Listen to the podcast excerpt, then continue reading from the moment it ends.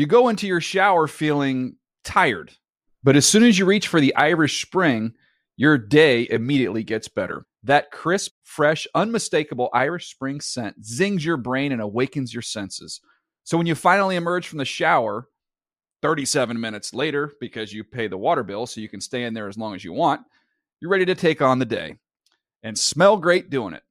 Irish Spring Body Wash and Bar Soap. Fresh, green, Irish. Shop now at a store near you.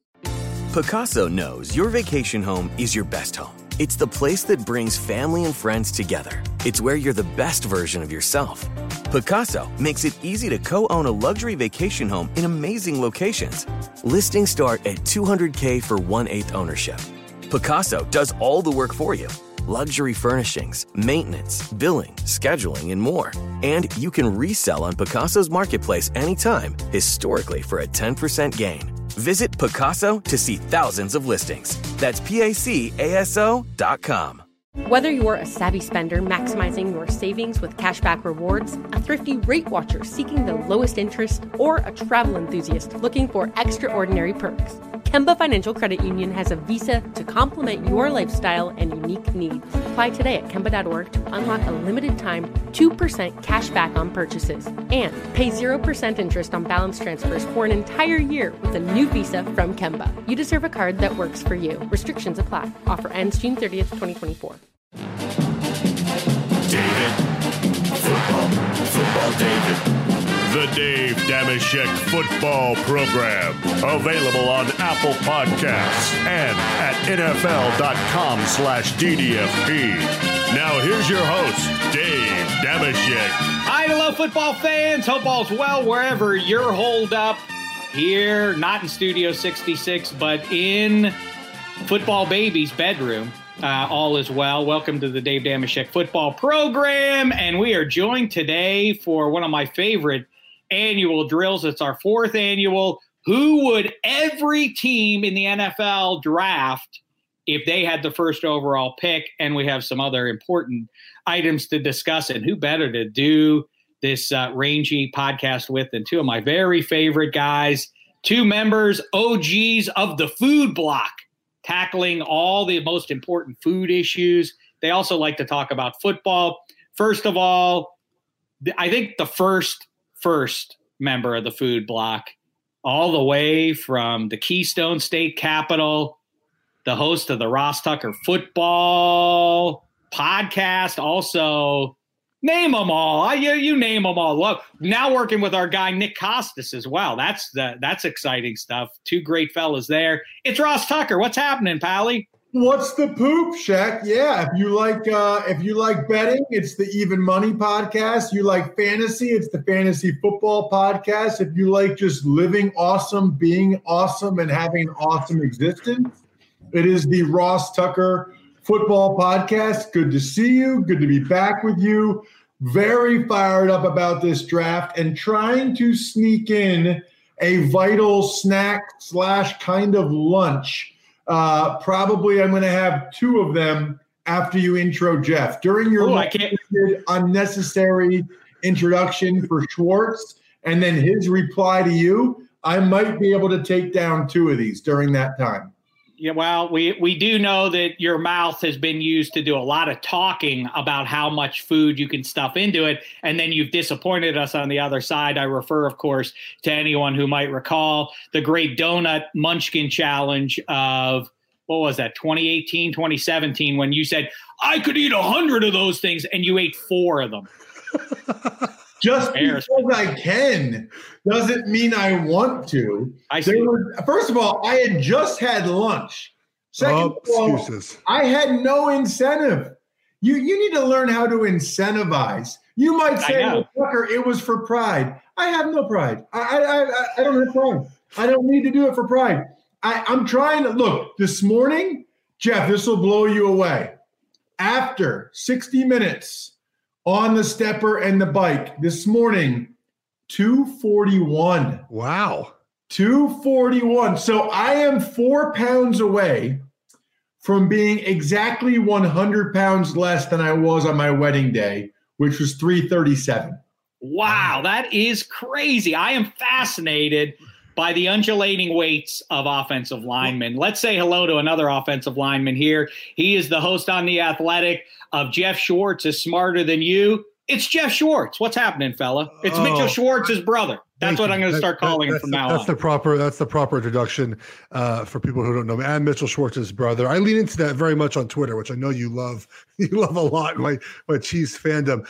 I am never going to be someone who loses 100 pounds after they're done playing because I was. I'm smaller now than I was in college. So like most people have to gain weight. I entered college my freshman year at 355. So I'm not going to be a guy like Ross who stuffs his face and loses weight. I'm the guy that stuffs his face and continues to gain weight or just stays exactly the same, which is, I think, remarkable in its of, its, in its of itself. Wait a minute, 355 as a as an 18 year old freshman. Sweet and, Jesus, and man. and, and that, by the way, is with only lifting for two months of my entire life before I went to college. I did not lift in high school at all. I played three sports in high school. I, I cut out basketball my senior year. Um, I was a late bloomer to football. I was three. The first day in Oregon, three fifty five. Here's a fun question. If we went to camp and there was an available position that uh, that two guys were brought in to compete for, and their names were Ross Tucker and Jeff Schwartz, who would win the starting gig? That's a fun question, isn't it, Eddie Spaghetti? For if we're playing right guard or like long snapper. I don't know what that's supposed to mean. I mean, I I would win. I, I used to long snap, so I'd win both those competitions. He would win. Jeff would win any offensive line position. I am right now. Like I thought this. Tight other- end. I'm not even a blocking tight end anymore. I'm like a move tight end. I'm like a I'm like a, I'm like a pass catching tight end Jimmy Graham. Who never ran faster than a five four forty in my entire life. Oh, Jordan Reed, part two. That's what uh, that's what I Ross. Tucker is. I will now. say this though. This is a good question for you as well, Dameshek. Any position, which one would you want to be just based on what those dudes look like? For me, Mm. it was always tight end. And I know for my wife, now my wife complains that I'm losing too much weight, but she likes tight ends too. They're usually like six six, broad shoulders, little waists. They have like abs. They're like 255, 260, and look awesome, but still shredded. To me, it's tight end. And it's easy to now. Some people say safety, some people say quarterback. They'd rather be like a 6'4, 210. No, you got to have some muscle. You got to know that you can beat somebody up and, and walk into a room be like, what's up? Yeah, what's up? What's up? What's up? You got to be able to do that. You got to, for me, it's tight end. So I am right now six, four and a half, 241. Actually, after breakfast and lunch, probably 245 now. I am like a, I'm a tight end. I just don't quite look the way the NFL tight end look in terms of how it's proportioned. Do you got would- the mitts? That's the question, friend. Do you got the mitts to make the plays? Yes. In fact, my rookie year, I went in at tight end two games, Jeff, Wow. against the Arizona Cardinals on the goal line. And we scored a touchdown, and I had like a pancake block on like John Engelberger or something, like a DN. And then we're playing the Eagles, my hometown team. Huge game, Washington Redskins late in the year. They literally design a play for me to probably catch the ball as the O line eligible. yeah. I'm the left tight end. I get a release off the line, crossing route. Ooh. Nobody's there. The Eagles blitzed off the edge, and Tony Banks got sacked rather than throwing me the ball. Just so you know, if I scored a touchdown against the Eagles, that would have been a bigger deal for me than having my children. I mean, that would have been everywhere I went for the rest of my life. You don't understand, like where I'm from, like everybody, diehard Eagles fans, forever they would be like, dude, remember when he scored that touchdown against the Eagles? A against, yeah, I know, I should have.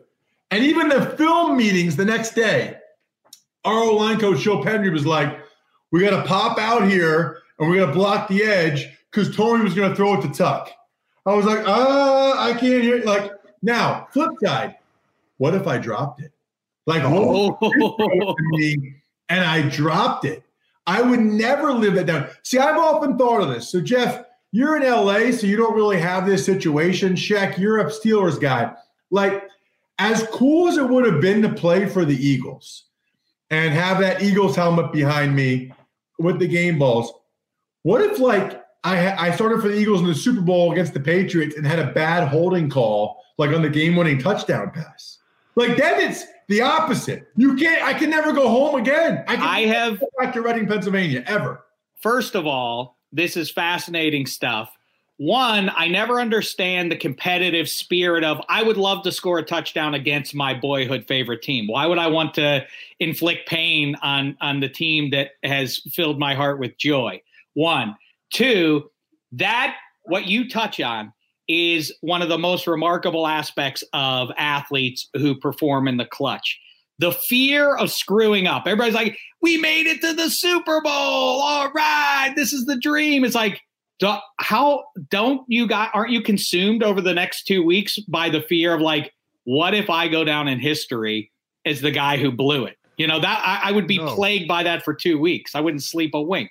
No, Sure. all the, we we all we're all confident. We never think about the now. It's easy for Ross to talk about it afterwards, but I'm sure that week leading up to, it, he thought about the greatest thing in my life is catching this football. Now he's joking about maybe dropping it, but I guarantee that entire week he didn't think about dropping the football. What would happen? I mean, maybe that was a way to to motivate himself to catch it. I went out for one pass or two in my career. It wasn't as pretty as that. I'll tell you that. I remember just like slowly. It was like in Seattle, slowly meandering off the line supposed to, I was supposed to, you know, you're supposed to get in the way of someone. I didn't do it properly. I ran like a, a corner route, wasn't open. No one threw it to me. I just was glad to go back. I have a kick return in my career for 16 yards. what? Oh yeah, and I never sent you the video of that before. Spaghetti. We have to get. We have to contact Pro Football Reference and make sure they update both uh, Tucker and Schwartz's Oh, profile pages to have uh, tight end and kick returner labeled. I have one kickoff return for 16 yards, and then in college I have a three yard rush. Dennis Dixon pitched me the ball by accident. He thought I was a running back. So, it's, it's on YouTube. Josh I Schwartz. guess Jameis isn't the only QB who No. needed to get contact lenses or No. LASIK or whatever. So he Dennis ran the wrong way on a zone. 350 pi, fi, uh, 350 pi, five pound Jew running behind him. Oh, that's my running back. Yeah, I'll give him the ball.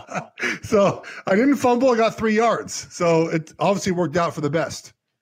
Is there anything, by the way, more enjoyable in the sport of football? My two favorite things these days are number one, anytime an offensive lineman or defensive lineman somehow has the ball and is running with it. I, I love that. Of course. And a, a close second is anytime a holder, punter, or kicker has like a fake or it's a bad snap and they try to do something athletic and it looks like Dameshek's out there. Like Stop- don't you don't don't do realize you don't realize how much of a difference there is between regular people and NFL players until the holder or the punter like starts to run and Mickey's gonna like try to get the first down and like, throw it and they look like they're in slow motion and all of a sudden a tidal wave of studs come and wipe them off the face of the earth. And by the way, punters and kickers are in good shape and they're like decent athletes. Like you would look even worse, Shaq. Like you would look, it, it would be hilarious. What the hell? What, I didn't. I didn't uh, sign up to get attacked today. I will say that I never understand that that that the vast majority of teams, and I get the I get the ease with which practice schedules and stuff work. That you need the QBs focusing on throwing the ball and otherwise. But why don't teams use their third string guy? I don't know if the rule would be in, if you if you put your third string QB, I think it's at quarterback. You could still use him as your kick holder, as your placeholder. Why wouldn't you have a quarterback back there so you could run more fakes And in case, like you say, disaster happens, the punter ain't equipped to do that mm-hmm. unless it's Johnny Hekker. He can get up and throw it, but no other punter can do that stuff. Why does every team just settle on, oh, well, let's have the punter do that? It's a dumb mm-hmm. idea. There's less practice time now, I think. I know, I get it. So, so, there's no there's no time to do it. So they let the punters. You, you've been in practice. They just sit in the corner. The punter takers just do their own thing. They don't even wear cleats half the time. They don't have their pads on. They're in the corner of the practice field, just doing a thousand times a day, doing these reps.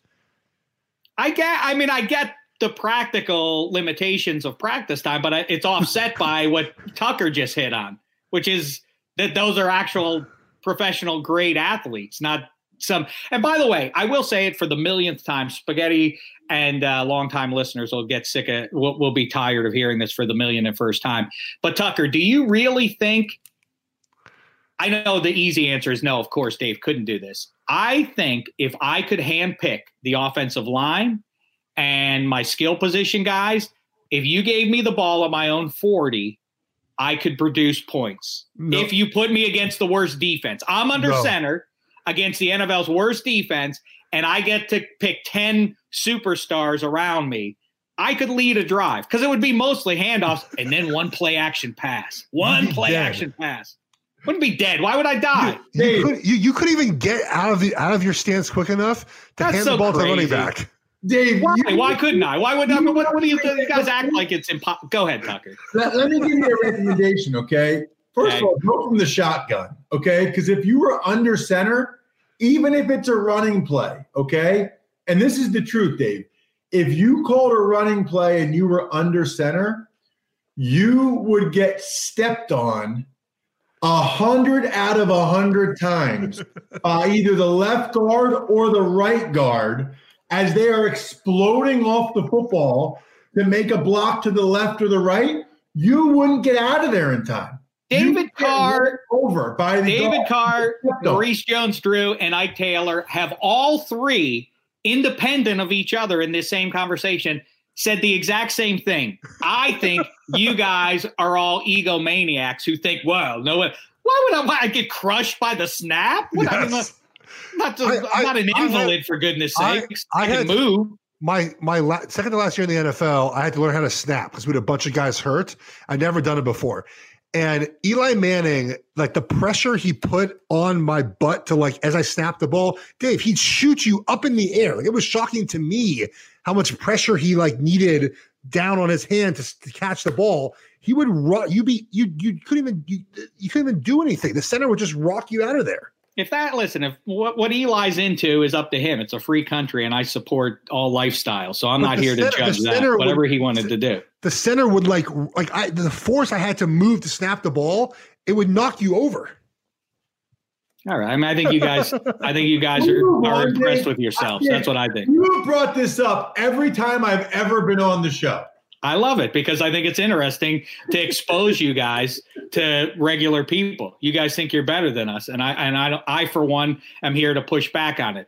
Hey, one thing I want to talk about before we begin this little uh, exercise and um, and seeing who every team because I think it, I think it's an interesting um, drill because it identifies who the best players available are and and who would who can transcend scheme and all that sort of thing. Before all that though, from a broader perspective, where do you guys come down? Not to go serious too serious here, but this idea about we need the games back and if it's in front of an empty stadium and maybe that's how it has to be and people have to get comfortable with that. It seems to ignore the critical detail of the fact that the players have to sign off on doing this. Everybody is very cavalier about the most essential part of the football games being the football players being willing to go out there and doing that because there ain't going to be six feet in between you guys. I think it's a good point, Dave. I think, you know, when I read people talk about, well, is the risk worth the reward, right? Mm-hmm. Depends on who we're talking about. You know, I, mean, I, know where you're going, and I agree with what you're saying. Please there proceed. Are, no, I'm just saying there are plenty of guys that have a chance to make seven hundred fifty thousand dollars this year. That if they don't play this year, they will probably never make that money, and they would play right now, even if you told them they would get coronavirus. Yeah. Mm-hmm. That's like, right. No problem. Let's do it. Now there are other guys, and I've seen guys in baseball like Mike Trout and Ryan Zimmerman who are like, "No, I'm not doing that." Well, yeah, I mean they've made over 100 million dollars. Zimmerman's having a bait like that's a different situation, and so maybe there are NFL players that would feel that way as well. The thing is, though, those guys have made a lot of money, but they're also scheduled to make a lot of money. I mean, ultimately, the NFL is going to have to give them the choice they're going to have to expand yeah. rosters. And if guys don't feel comfortable, if they end up doing this quarantineville or sequestered, whatever it is, in hotels, some guys will, I guess, have the opportunity to opt out. You have to offer them that. I don't think very many will, but there might be a few that think I've already made a lot of money. Um, I already won a Super Bowl. Maybe, maybe Jeff's brother is like, you know what? I, I don't need I don't need this that bad. I don't want to get the virus. I don't know. Maybe I maybe I'm the guy, the 29 year old that dies from it. I'm not taking that chance. Go get somebody else to play right tackle for the Chiefs. I've had a great career already. I'll, I'll sit this year out. He, he has to give back some of his signing bonus, I think, if he does that. Which so he's not. There's no, no way to give no, back no, money. I, if, if, I, think they would have. They have to give the guys the option. Yeah. So if here, say you're quarantined in a yeah. hotel for the whole season. Yeah, that'd be tough. They can't so, make guys do that. Here's what I I think could happen. We're seeing now that Major League Baseball is doing antibody testing, I believe, for their players and their employees. So seeing if they can, you know, if they can figure out, hey, have guys had it before and can you have it again? That's part of the research that's happening right now before they get to the vaccine being readily available. And if they've if if doctors and Major League Baseball have figured out that you have had it and you cannot get it again, and there's more widespread testing available to players, I think there's a situation where you can have as many NFL players that have passed the antibody test as you would like to, to play. And then they could be around their families and they can continue life. Now, obviously, you're not going to have fans in the stadium probably this season. It's going to be weird, but you'll get used to it and we'll be glad to watch football again. But I think that's that is the most likely scenario, in my opinion, is that by the time training camp rolls around August 1st, we have more testing, we have antibody testing, we understand at least a little bit more about if you can have the virus a second time or not. And then we get a full season just with no offense. I I've I do not believe the season will be delayed. I just think the NFL, there's too much money involved. Uh, there's too many other things happening around the country that NFL will be back in some form by September 10th, which is the first game of the season. I I agree with uh, with what you guys are saying precisely. I think we'll adjust the our experience, what you know, people, you know, if we're in anything close to the circumstance that we're collectively in now, come September, obviously people are not going to bog. Oh, I can't watch football without without a without a live audience in the crowd. Well, you, will get over that part of it. Um, but like I say, yeah, I, I'm with I'm with Tucker. I just think it's interesting, and I that you know, and different states are going to have different standards. You know, I things can change quite a bit, but in California, they're already saying, "Oh, it's overly optimistic in in this calendar year." So, I think there will be kind of like baseball talked about a centralized location for the games because you can't really be bouncing around the country and all those sorts of um, considerations. But I also, to Tucker's point, I wonder if it will be something akin to what we've seen in you know when there are strikes in sports and guys like that just were, we just saw in the XFL or the AAF or whatever if they're going to be like I'll do it and like okay Aaron Rodgers is going to sit this one out so get uh, get that Temple QB in there in his place you know something like that. Tim Boyle was the backup Tim. last year for the Packers. Tim Boyle. That that opener for the Packers, dude, it would be like from a storyline standpoint, I almost hope a couple guys do say I'm not playing because that would be. I mean, can you imagine? They would get a lot of flack for it, and it would be unbelievable opportunities for some of these other guys. Yeah, I, I really do think that um, it's going to kind of come down to that. And right, entire franchises can be corrupted. I'll tell you one guy who's a. I mean the face of the league now. You heard he just moved from Foxborough down to the Tampa St. Pete area that guy at 43 with his kids and is he going to be like, oh yeah, I'm I'm going out there? Like you know, yeah. you think yeah, he will? Yeah, yeah TB12, his body's he, he, he's a total psychopath. Yes. He, he's going out there. Agreed. Oh, he'll play. You're saying he definitely will play. Yes. Yes. Yes. Yes. I don't know, I- but I'm, I'm No, I mean, to your original point, Tucker. I think like some guys will be like, I don't have to do Not this. Him. And, you're, and, and honestly, I can see a guy like Drew Brees maybe saying that, you know, with all his kids and all his like, but Brady is in a different category. If you said to Brady, there's a 50 50 chance you'll die, he'd be like, I don't care, I'm playing. I'm going to win the Super Bowl. Like he's just a total psychopath. He would play. Okay, couple things quickly then. Let's squeeze these in. Um, one, how many games do the Buccaneers win this season? I start with you, Schwartz. The, the it's it's uh oh yeah the I, over I, I think at least 10 put it like that. I know that we 10 10 at least 10 Ten. games. And Patriots under that number?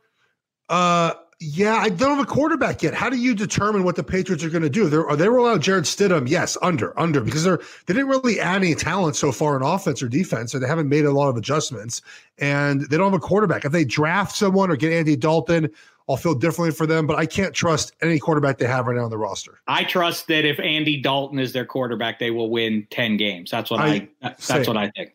So- Right. So right. Okay. Tucker.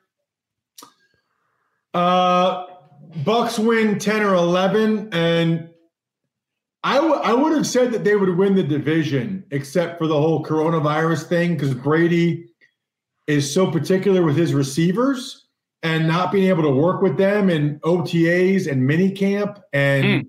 this summer is gonna that's gonna be a factor because he really he needs them to be where he wants them to be. But they'll still win 10 or 11 and make the playoffs. And then as for the Patriots, they That's a great point about Brady, which is what I had always heard about him. And he didn't want to participate at this age in the OTAs. So, how's he ever going to develop that chemistry, whether he lands in Tampa or in Las Vegas or with the Chargers or otherwise? And, well, now I guess he's looking to disprove that. Anyway, go ahead. Yeah, and then for the Patriots, I think they win less. The thing I say is, and I wasn't in New England very long, right? I was there in 05 and 06, so they traded me to Cleveland. The thing I tell people is like, so when you have some quarterbacks in the NFL, like a Drew Bledsoe, for example, you think you're going to win. If you have another quarterback like a Charlie Frye or JP Losman, it's late in the game, you hope that maybe they can do it and you can win. When you have Brady, you know you're going to win. You don't like, you know you're going to win. Hmm. And that immediately gets transferred over to the Buccaneers. So they're down by two touchdowns, fourth quarter. They look over, we got Tom Brady, we're going to win. And the Patriots immediately lose that. So no matter what Matthew Slater and Devin McCourty and those guys say, when it's the fourth quarter and they're down 10 and they look over at Jarrett Stidham, they don't know. Hmm. They they don't know if he's got it or not. They don't know if they're going to win. And I think just that confidence oozes throughout the whole team, Yeah. both sides of the ball, and guys play. It, it, I don't know if it's conscious check or subconscious, but it is real. I know it's funny in the opposite. I I insist is true, even though 90% of the guys I've asked it of deny it. I say you have to at some point in a big game look across to the other sideline and be like, oh my God, it's Belichick and Brady. How are we going to win this? And they're always like, no, never crosses my mind. No, I'm a Uh. competitor. Reggie Wayne, notably, a great champion himself, does concede that that happened to him and other members of the Colts. I appreciate his I played- candor on that. I played them only one time in that sort of game. And we had just the Giants we'd gone ahead in the fourth quarter, and it was up to Brady to drive them down for a game-winning touchdown, which he did, of course. I remember Um, that game. And I didn't think to myself like, "Oh my God, there's Belichick." But I was just like, "Oh geez, our defense is not very good. We're going to lose." Like I didn't really, I'm not sure I took into account it was Tom Brady or Belichick. Well, there you go. I guess you're not as woke. Um, you're like sorry. Dennis Dixon, basically. Sorry. Yes. Um, one other thing, and then we'll get to this draft here is because Tucker has been the guy leading the charge for the Christian McCaffrey contract was a good idea. If not for football reasons, then for PR reasons. Before you have your say, Tucker, my pushback on that is, and I get completely, in a year in which Cam is gone and Greg Olsen's gone and Luke Kuechly's gone, you need somebody to serve as the face of the franchise, and it serves a good me- sends a good message to the rest of the locker room that look, we'll take care of guys and and so on. except until the next guy says like, "Yeah, I need to get paid too," and they're like, "Well, we can't pay everybody what they want, right?" Isn't that the isn't that logical pushback to what you're saying? No, because not everyone is Christian McCaffrey. I mean, mm. he is the best player on the team. He's not only the face of the franchise, he's the only recognizable face of the franchise. They have the coronavirus. They want people to renew their season tickets. And in August, when they have training camp, Christian McCaffrey not being there would be a disaster from a business standpoint. And the last thing that Matt Rhule wants is to have to answer to the media every day about his best player not being there and also get in front of the team for the first time, by the way, because there's virtual off season. First time meeting, guys, here's what we want in a Carolina Panther. We want tough, we want physical, we want good character guys, and those guys are going to be rewarded.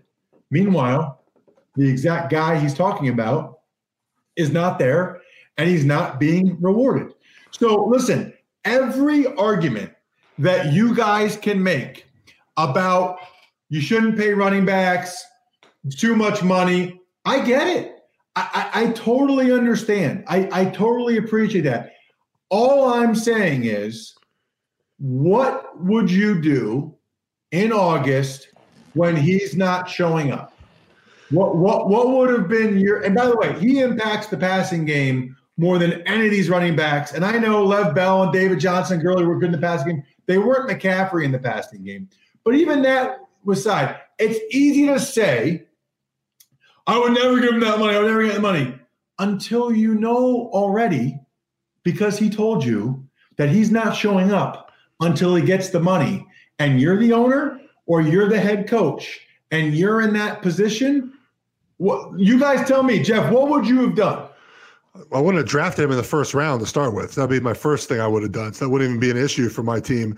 Um, the thing about it is that David Tepper, the new owner, is preached an analytical approach to building his team, right? He has talked about this nonstop. It's one of the reasons why Ron Rivera has gone. And what he done this offseason? He signed an off the ball linebacker, Shaq Thompson, in, in, in mid December after Ron Rivera left. And he signed a running back, like two positions that no one analytically would ever pay off the ball linebacker and running back. And so it, it's just going against everything that they have preached. if you are making a decision based off of emotion, right? If you're making a, a, roster decision based off emotion, which is what Bill O'Brien has done now for, for two years, you're not building your team the right way. The best general manager in this league make decisions with no emotion, right? They they wield and deal with players. I understand, Ross, your, your, your point. It's a great point that training camp, Spartanburg, your your most recognizable player is not there. But I will say this: if the Panthers want to be good, their most recognizable player and the best player better be Teddy Bridgewater. It better not be yeah, like, yeah, like, that's, yeah. like, that's how they're going to win. I, I understand, but again, I go back to you're talking philosophical, right? You are David Tepper or Marty Hurney or Matt Rhule. Training camps are open. America's back. It's August. Christian McCaffrey doesn't show up. What do you do then? Because it's easy to say all this stuff. Do you just find the bejesus out of them? Oh, he just, he just like when he shows up, he shows up. Because guess what? Guess what? He's not going to show up. Well, let me tell you here. Let me say. Let me say two things. Hold on, hold on, guys. Get paid and play this season. McCaffrey. He skipped the Sun Bowl, the first college player ever to do that. He knows that he has you by the short hairs because new coach, face of the franchise, best player, only he knows that you need him. So you can say all this stuff about running backs and platitudes, but you're not you're not going to that first game without Christian McCaffrey. You can let, let me just say two things. First of all, you're Matt Rhule, so you can point to the fan base. First of all, you say, "Look, it was a complete rebuild at Baylor. I had one down season, and then look at look at how we rose like the Phoenix. That's what I intend to do here. We don't need a bridge player. I, we hope McCaffrey shows up, but McCaffrey basically serves as a bridge. You're in between eras now. You are, have to basically rebuild the team. One and two. the the thing about the, the the comp to Le'Veon Bell you say about as a pass catcher. How about the contract holdout? He was beloved in Pittsburgh, and then he wasn't because he didn't show up to play. It's it the the the team holds all the cards in terms of PR. The team the team is like, well, we want to play. He's a he's he's trying to hold out on his totally rookie deal. Like, well, that's not right to do, and the fans would agree with that. Totally different situation. This Le'Veon Bell's a moron who who literally lost ten million dollars and would have made fourteen and a half million dollars to play that year. I, I don't think you can compare those. Well, but McCaffrey sits out; he's losing money too. Like I don't like it's the same. It's a, they're losing different amount of money, obviously. But I just think that making a decision based off of how many fans will show up to training camp is like a poor way to run a business, especially when you've said the exact opposite to this. No, it's it's not. It's not how many fans will show up at training camp. It's how many fans will buy their tickets for that year, and it's the culture that the head coach is trying to establish and the message he's trying to send the last thing he wants is for the whole focus of training camp, every second of every day, every player gets asked, "What do you think about no Christian McCaffrey here?" And those guys, they're they're they can try to be on, they can try to play the company line, but they're going to be like, "Yeah, we need him. He's our best player. Uh, I'll try to stay out of that, but." He's a, he, he's a leader. He's everything. I mean, makes me think of Norman Dale though, in front of the Hickory crowd in the old gymnasium in Hoosiers, saying, hey, Jimmy Chitwood isn't here. These guys standing here. This is your team. They have sacrificed. This is your team. I think that is the message, and I think it's a winning message that has been played ad nauseum by head coaches and GMs in every sport. Oh, the guy didn't show up. He's holding out. He's trying to renegotiate his deal. He's already got a deal. He has his money here.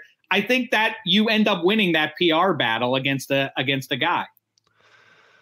Yeah, I mean, I, I disagree. And I think if you guys were in that situation, you ultimately would pay McCaffrey. Now, that doesn't mean I feel that way about every running back, by the way. All these other guys, Alvin Kamara, Aaron Jones, Joe Mixon, Dalvin Cook, they're in very different situations. Like, number one, they're not the best player on the team. Number two, they're not the faces of the franchise. Number three, they don't have a new coach who's trying to establish a culture and doesn't want a distraction. Christian McCaffrey just messed this up for all those guys because they all think that they're going to get that money and they're going to have their agents try to get their money and they don't have nearly the same leverage that McCaffrey he he was in a truly unique situation for all the reasons I mentioned. Those other guys, not only are they not getting 16 million a year, they're not even getting close to it. It's going to be a major wake up call for those guys. Oh man, I just I, the Panthers preached this whole rebuild thing, and they just kind of did a half rebuild, but not really the right way. And it just I, to me, I've always thought that wins were the reason why fans showed up in the end. If you win a football game, fans show up. We saw last year the Panthers didn't win. McCaffrey had a historic season and no one showed up. And their offense was 28th in the league last year. Like it just, to me, it's all about winning. And, and you, if you're the Panthers, you you have to sell Bridgewater. I know it's tough because you didn't have an offseason, but you got to sell him as the face of your franchise. Or if you draft a quarterback at seven, which is probably unlikely, you got to sell him as the face of your franchise. Christian McCaffrey is great and all, and I, think he's uber talented but you're not winning games with him being the for, the, the the main component of your offense. It's been shown. Well, I, have I've led outside of uh, North Carolina and SEC country. I've led the Cam Newton fan club for many years, but uh, so I'm biased. But I think you're still better off with number one under center than you are going to Christian McCaffrey. I would rather have my QB be the face of the franchise. But all right, time is short. I don't want to hold you guys up too long. Eddie Spaghetti, if you would give us a team because there is no draft order. We're just seeing who every team would take. But let's start with the AFC North since the Bungles do have the first overall, the Bengals, I should say, have the first overall pick. Who, Jeff Schwartz, should they take? Oh, they, they got to take Joe Burrow. Obviously, I mean, they got, they got to take the best quarterback in in the in the league. Yeah, I'm not wasting much time on this. It's okay. Burrow. We all know the reasons. Burrow, Cleveland Browns, and their fancy new old uniforms. Um, they need a left tackle in the worst way. I would take Andrew Thomas from Georgia, who is the most ready, in my opinion, to play left tackle day one, especially with no. Tra- I think Mekhi Becton has more upside and might be better overall than Thomas. But if you're looking for a guy to play literally right now, what you need, Andrew Thomas. Tucker. Uh, I disagree. I think the Browns should take Chase Young with the number one overall pick, pair him opposite Oh. Garrett, destroy people, and then trade your second round pick for Trent Williams or sign Jason Peters for one year for $8 million to hold it down, draft a kid in the third round and develop. But if the Browns had the number one pick, I think they should take Chase Young. Boy, that would be devastating. Actually, you know what? The Skins are not are going to be not too far off of that with uh, the ability to heat up the QB. The Baltimore Ravens, Tucker. Ooh, um, Chase Young. You know, they, they, I mean, they've got Judon on the franchise tag. There's some talk about them maybe trading him. I, I, I maintain D line is the second most important position after quarterback in the sport. You get a guy like Chase Young. That that's the guy to me. It'd be Chase Young at number one for the Ravens. I agree. I always talk about that. It's and I always say it's unsexy to to point it out, but line of scrimmage that is the recurring theme. Specifically, the ability in the second half to get to the QB is that those teams keep getting to the Super Bowl. Obviously, you need a studded QB Yeah. if you want to be a perennial contender, but the other factor to getting and winning the Super Bowl is uh, is that ability. Schwartz. Since we're going to keep saying the same players over and over, I'll go somewhere else. I know. Um, I'll go Jerry Jeudy here at wide receiver, just adding more weapons to the passing game. We've seen now that when, when it comes down to the playoff time, when there needs to be a more efficient passing game, they have not had that. They don't have a player like him that can kind of run intermediate routes. Brown obviously can run the ball deep. They need someone kind of in the middle there to help him out. Um, I, I think Young is the better player of the two, but I go with Jeudy here. It's fun too, by the way, that um, the Ravens bugaboo for Ozzie Newsome, who's who's probably I think everybody would say is the best GM of the last twenty years or so, could never land on a wide receiver, and now his replacement seems to have a knack for doing that. Witness the the couple of receivers that they found in the draft. Um, Pittsburgh Steelers, Tucker. Pittsburgh Steelers, if they had the number one overall pick in the 2020 NFL draft, should select Joe Burrow, Yes. quarterback from LSU. Listen, Ben's amazing, but last time I checked, he's a 288 pound lumberjack. Okay. Two eighty eight. in Pennsylvania. Um, I never thought he was a guy that could play into his 40s. There's a lot of uncertainty just how well he'll come back from this elbow injury. Hey, maybe you're wrong. Maybe Ben comes back and he's great. In that case, you have an Aaron Rodgers, Brett Favre situation or a Philip Rivers, Drew Brees situation. You can manage it, but the Pittsburgh Steelers' number one pick in this draft would be Joe Burrow from LSU. I I agree with that, but I'll give you I'll, I'll give you another one. Uh, Jedrick Wills to play right tackle. Uh, feels like that's a spot they need to, to improve on. I would say interior D line, but I think they have enough guys there. Chase Young doesn't really fit the profile of one of their pass rushes. You you could go corner here as well uh, in Okudah, but um, I, I like Burrow. and I think Wills would fit in really well at right tackle there. Big physical kid. I would. Uh, uh, I'm in win now mentality with 38 year old Roethlisberger. I would go for the best running back on the board, whether you think that's DeAndre Swift or otherwise. That's who I. I, I get. talked about running back in the first round, and you picked one. I'm trying to win one season. I'm trying. I want to send You're seven right off to tackle heaven in, uh, in in glory. You know. Um. All right. Next division. Let's go. AFC East. The New England Patriots. I think this is an easy one. Tucker, you start. Yeah, Joe Burrow. Um, I think they like Stidham. I, I don't think that they like to expend resources on quarterbacks. I think that they feel like Brady sixth round, Cassel seventh round, Jimmy G second, Brissett third. We can get guys to win, not at number one overall, but I mean the chance to go right from Brady to Burrow for the next 15 years, they would take Joe Burrow. Schwartz. Yes, I'll keep this one short. Yes, they need a quarterback, and he's Jets. Schwartz. You. Um, I think they need they need offensive line help. I mean, I think this, this goes back to to where um, I'll just go someone that we haven't talked about yet, just because just to make it fair. Uh, Tristan Wirfs from Iowa, I think can play tackle or guard. The Jets can find a spot for him somewhere on that offensive line, whether you want help at tackle or guard. I'll just throw another name out there we have not talked about yet. Excellent, Tucker. Uh, if they had the number one pick, they would without question take Chase Young. They have no pass rush. They have nobody outside. Yeah, they need a receiver. Yeah, they need an offensive tackle. But again, you can offensive tackle later in the draft. You can also try to get Jason Peters or Trent Williams. You you cannot get a Chase Young, and they need a pass rusher desperately. All right, you know what? I, I, I have to pull an audible here because Tucker and Schwartz, I've held you guys both way too long. Spaghetti, maybe we'll uh, we'll pick up the rest of this early next week. We can round this out here a little bit. Let's finish the division though. The Bills, Schwartz. Um, I would take I, Bills fans won't like this. I would take Joe Burrow, but um, they they obviously. Why are you so?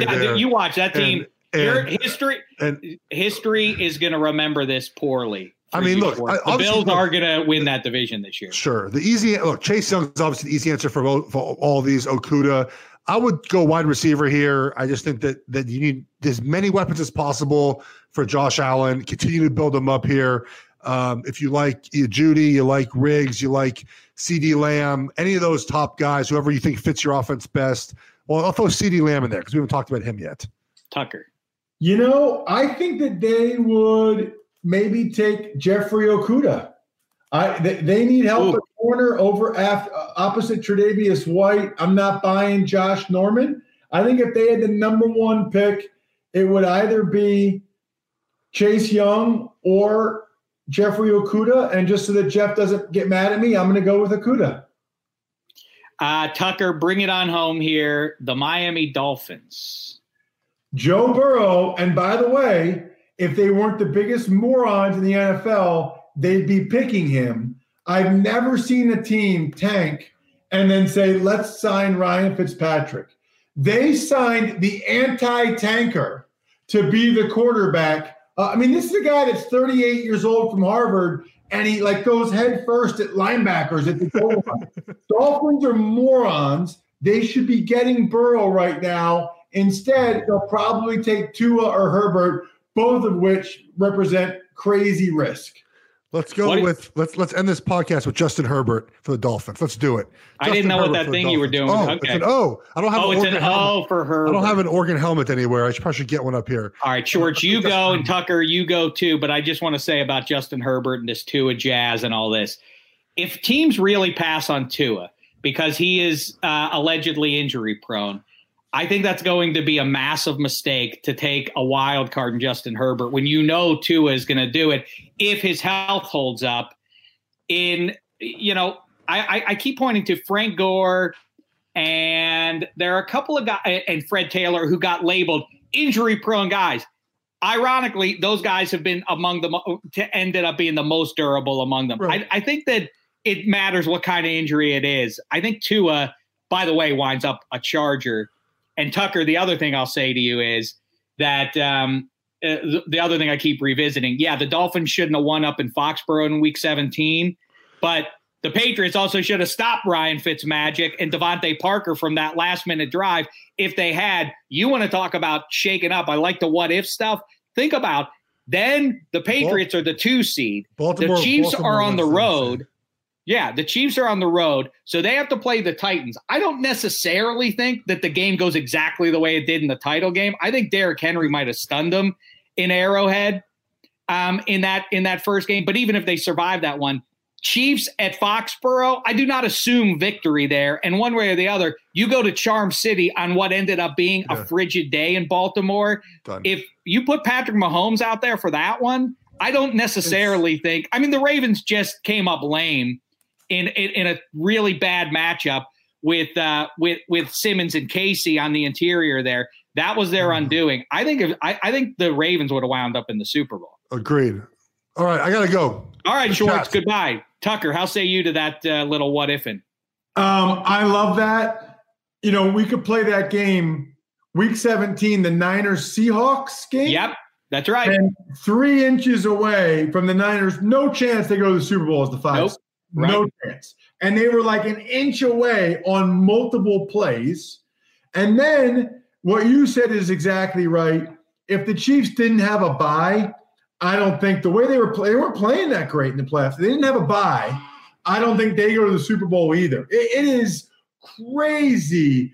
I feel like the NFL has the world's greatest butterfly effect from a football standpoint because those little butterflies spreading their wings in week 17 changed everything for the postseason. You know what? You're probably right. Somebody sh- at some point should do something with that uh, butterfly effect stuff as it applies Almost to pro like a what if L? Like if, and what if you change the F in NFL to if? You know that. You know what? Let's put a pin in that and work on that. I think you're right. Wonder who would have gone. I, I did map it out. Who goes to the Super Bowl from the NFC if the Seahawks win? The Seahawks were. The Seahawks maybe do go because then they would have gotten the. They would have been the three seed, or the Uh, yes, three seed. and then that would have sent the Niners to the six. So you would have repeated that same game. Packers would have been the one, Saints the two. So the Saints would have gotten a bye rather than losing to the Vikings at home. And so the Vikes would have been the four. So your four or five matchup is wait, uh, the Eagles win their division. Eagles the are other- four. What's that? Say again. Eagles are the four. Seattle. Eagles are Vikings four, play there. Five. I think that's yeah. Wow, it's a, it- it's super fun to do. Always fun to talk to you, Tucker. Man, you're the best. Uh, appreciate you making all the time for us today. We didn't even get to talk any food stuff, but I thought it was a uh, a fulsome conversation just the same. It was awesome. I was eating apples with peanut butter, and then after I put the peanut butter on the apple and eat that slice, I then pop some almonds in my mouth real quick, so they're like peanut covered almonds, kind of. So I get the residual flavor of the peanut to make the healthy almond a little bit better. I mean, these are the things that I get into on the Ross Tucker Football Podcast and the family of podcasts that Dave Dameshek and Eddie Spaghetti listen to at rosstucker.com or however you're listening to this podcast. What a what a shill. We got to do. We still have to do it. You and me, and maybe we expand it to Schwartz and all the other heavy set guys who spent uh, their twenties leaning up on other three hundred pound men. The food block. We got to we got to get that thing going here. All food related uh, matters settled. Um, but uh, yes, of course, you cannot do any better if you're a football fan or a game of life fan than tuning into all that Ross Tucker has going. He's a mensch of a fella and uh, and deep with uh, pigskin wisdom, and so too is Nick Kostos. Happy to see you guys teaming up there. Eddie Spaghetti's a big fan of his as well. Um, we'll do some more food talk down the line. Until then, thanks so much, RT. My pleasure. Someday I want to look as cool as Eddie Spaghetti does right now. I am so jealous to be young. Please, please a don't encourage that. Unbelievable. See you guys. Be well, pal. All right, Spaghettis. What do you think? That was a good conversation, right? Yeah, sometimes you forget that both Ross and Jeff played in the league because they could, uh, and it's not a shot at you or anyone that hosts podcasts, but they, they could carry a podcast by themselves. They're telling those stories about playing uh, in the league with Ross's tight end story and Jeff with his kick return stories. And it's like, oh, yeah, I forgot these guys play because they're just natural, um, you know, broadcaster, entertainer type. So it was, it was great. A lot of fun. Yeah, really interesting stuff too on CMC. Yeah, we we didn't really run the Yeah. gamut. We got through two out of eight divisions, but um, yeah, we'll try and do that early next week in advance of the draft. Spaghetti. Hope all's well um, in your little space there. And quick, real quick for uh, those who are tracking these things, how's the weight looking? Well, I, I think I had a start. I had a couple good workouts this week, but I will say on Sunday, and I was tweeting at it with you. We had a you know a big Easter dinner thing, and I got two racks. I went to the Whole Foods like seven a.m. Got two big racks of lamb and uh, chopped them up to make the, the lamb lollipops, like the ribs, and then walked down to a, a, a local place that does uh, homemade breads, pastas, um, you know, cured meats, uh, all that kind of stuff, sauces. So we got two packs of homemade pappardelle and we made our we got alfredo sauce and tomato sauce and mixed it made like a pink a pink sauce and then as the appetizer we got a a full loaf of a sourdough like baguette with some uh prosciutto uh de parma and uh, Sunday was uh, was a, feast. So that that probably set me back. But since then, recording this now Thursday, Thursday midday. I've had a pretty good week of workouts. So I'm probably in the same range, probably around 227 ish, I would say, around that. I brought it up the other day, and you mentioned prosciutto, um, and or it came up on Twitter to me. We should ask the food block fellas this. We just ran out of time. Cold sandwich or or warm sandwich? If you for the rest of your life, to the exclusion of the other for the rest of your life. Oh, cold. I rarely ever really eat hot sandwiches. Really? I think about it. Yeah, I'm You don't eat meatball sandwich. subs. Not you don't really. eat a roast beef.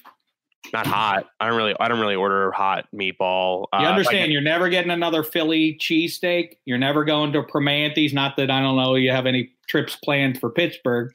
I Not getting ever- any. Permanis I've had once in, in Indianapolis. I've had, I mean Philly cheesesteaks I love. Uh, I don't get to Philadelphia quite enough uh, since moving west.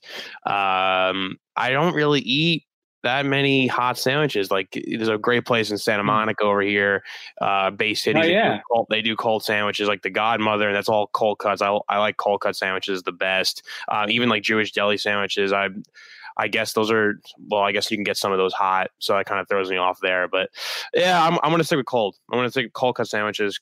Uh, All right, I, think the respect it. I respect it because it's not a an easy call to make. I'm gonna miss a nice salami sandwich, which I had not eaten salami for literally. I, I'm not exaggerating. I hadn't eaten salami in probably 34 or 35 years. I mean, Solo? I've had it on pizza. I was gonna say on pizza or sandwich. I mean, I may maybe on a plate. I saw, you know, at a you know at the Italian deli kind of lay out there watching football with the with the fellas. Maybe I picked up with some pieces of salami, but as a kid, I loved salami sandwiches. Mo Mm. Dameshek used to make me those for my lunch, and then I gave. I've rediscovered them, and you know, it's kind of like in when Harry met Sally when they tell those stories about love affairs that uh, you know got paused and then they found each other again 30 or 40 years later it's like that with me and salami right now it's on the lower level for me of Italian meats, uh, but it's it's fine mixed in with other stuff. I'm not I'm not a big salami solo guy. um, last thing spaghetti. Um, we can wait we got to get money and handsome Yes. um, early next week hopefully to and we'll do the rest of the the draft that we started here today. But um would give us a quick uh, so you, you you danced around it. Do you have a number for us? What's where where are the lbs right now? Up or down? Uh, I think I'm probably up from 226. I guar- I'm Hmm. probably I don't have a weight. I don't think I could access it right now, but I'm probably 227, 228. Well, we'll Not do a proper off. weigh in. We'll do a proper weigh in, but I do want to. I, I do want to tease the fact I got on the scale yesterday, 185. That's as light as I've been Wow. in five years, at least, probably. So I damn forgot, shit, looking I forgot good. to add in. I also had milk bar for dessert after my uh my Easter. I totally forgot about that. Like we got yeah. So I, I I would say I'm fairly certain I'm up, but not by a lot. Um, all right. Now, to wrap it up, go listen to the Jeff Schwartz uh, is Smarter Than You podcast available on The Athletic, which is free right now, by the way. So you can tap into that. No subscription required. Uh, you'll be smarter for doing it. And of course, the Ross Tucker, uh, you know, basically the family of podcasts available to you. The signature one, the Ross Tucker football podcast. Um, and go from there. Muzzle tough to our guy, Nick Kostos, who's been with us. Um, Kibitzen over the last couple of years as well. Love that hookup for both those guys. And um, Spaghetti will be back early next week because we want to be in front of the draft here. So Sure. be on the lookout for us. I don't know Tuesday ish. Is that a fair uh, a fair, fair day to circle on the calendar? Monday, Tuesday, Wednesday, somewhere around there. We'll get you earlier next week. Yeah, that works. Yeah, it's not exactly like anybody's schedule's that full right now. So Right. anyhow, all right. Uh, thanks so much for now, uh, football fans, and we'll talk to you next week. Until then, it's been a thin slice ahead. You go into your shower feeling tired, but as soon as you reach for the Irish Spring, your day immediately gets better. That crisp, fresh, unmistakable Irish Spring scent zings your brain and awakens your senses. So when you finally emerge from the shower, 37 minutes later, because you pay the water bill so you can stay in there as long as you want, you're ready to take on the day and smell great doing it. Irish Spring Body Wash and Bar Soap. Fresh, green, Irish, Shop now at a store near you. Whether you're a savvy spender maximizing your savings with cashback rewards, a thrifty rate watcher seeking the lowest interest, or a travel enthusiast looking for extraordinary perks, Kemba Financial Credit Union has a visa to complement your lifestyle and unique needs. Apply today at Kemba.org to unlock a limited time 2% cash back on purchases and pay 0% interest on balance transfers for an entire year with a new visa from Kemba. You deserve a card that works for you. Restrictions apply. Offer ends June 30th, 2024. Asking the right questions can greatly impact your future, especially when it comes to your finances. So if you're looking for a financial advisor you can trust, certified financial planner professionals are committed to acting in your best interest. That's why it's got to be a CFP. Find your CFP professional at letsmakeaplan.org.